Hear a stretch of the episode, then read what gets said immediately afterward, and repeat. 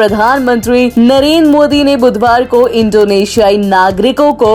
भारत का 30 दिन का वीजा मुफ्त देने की घोषणा की इसके अलावा दोनों देशों के बीच 2025 तक द्विपक्षीय व्यापार को करीब तीन गुना बढ़ाकर 50 अरब डॉलर तक पहुंचाने की भी सहमति बनी है दरअसल 2017 में दोनों देशों के बीच 18.13 डॉलर अरब का व्यापार हुआ था ऐसी तमाम खबरों के लिए सुनते रहिए देश की डोज हर रोज ओनली ऑन डोज ऐप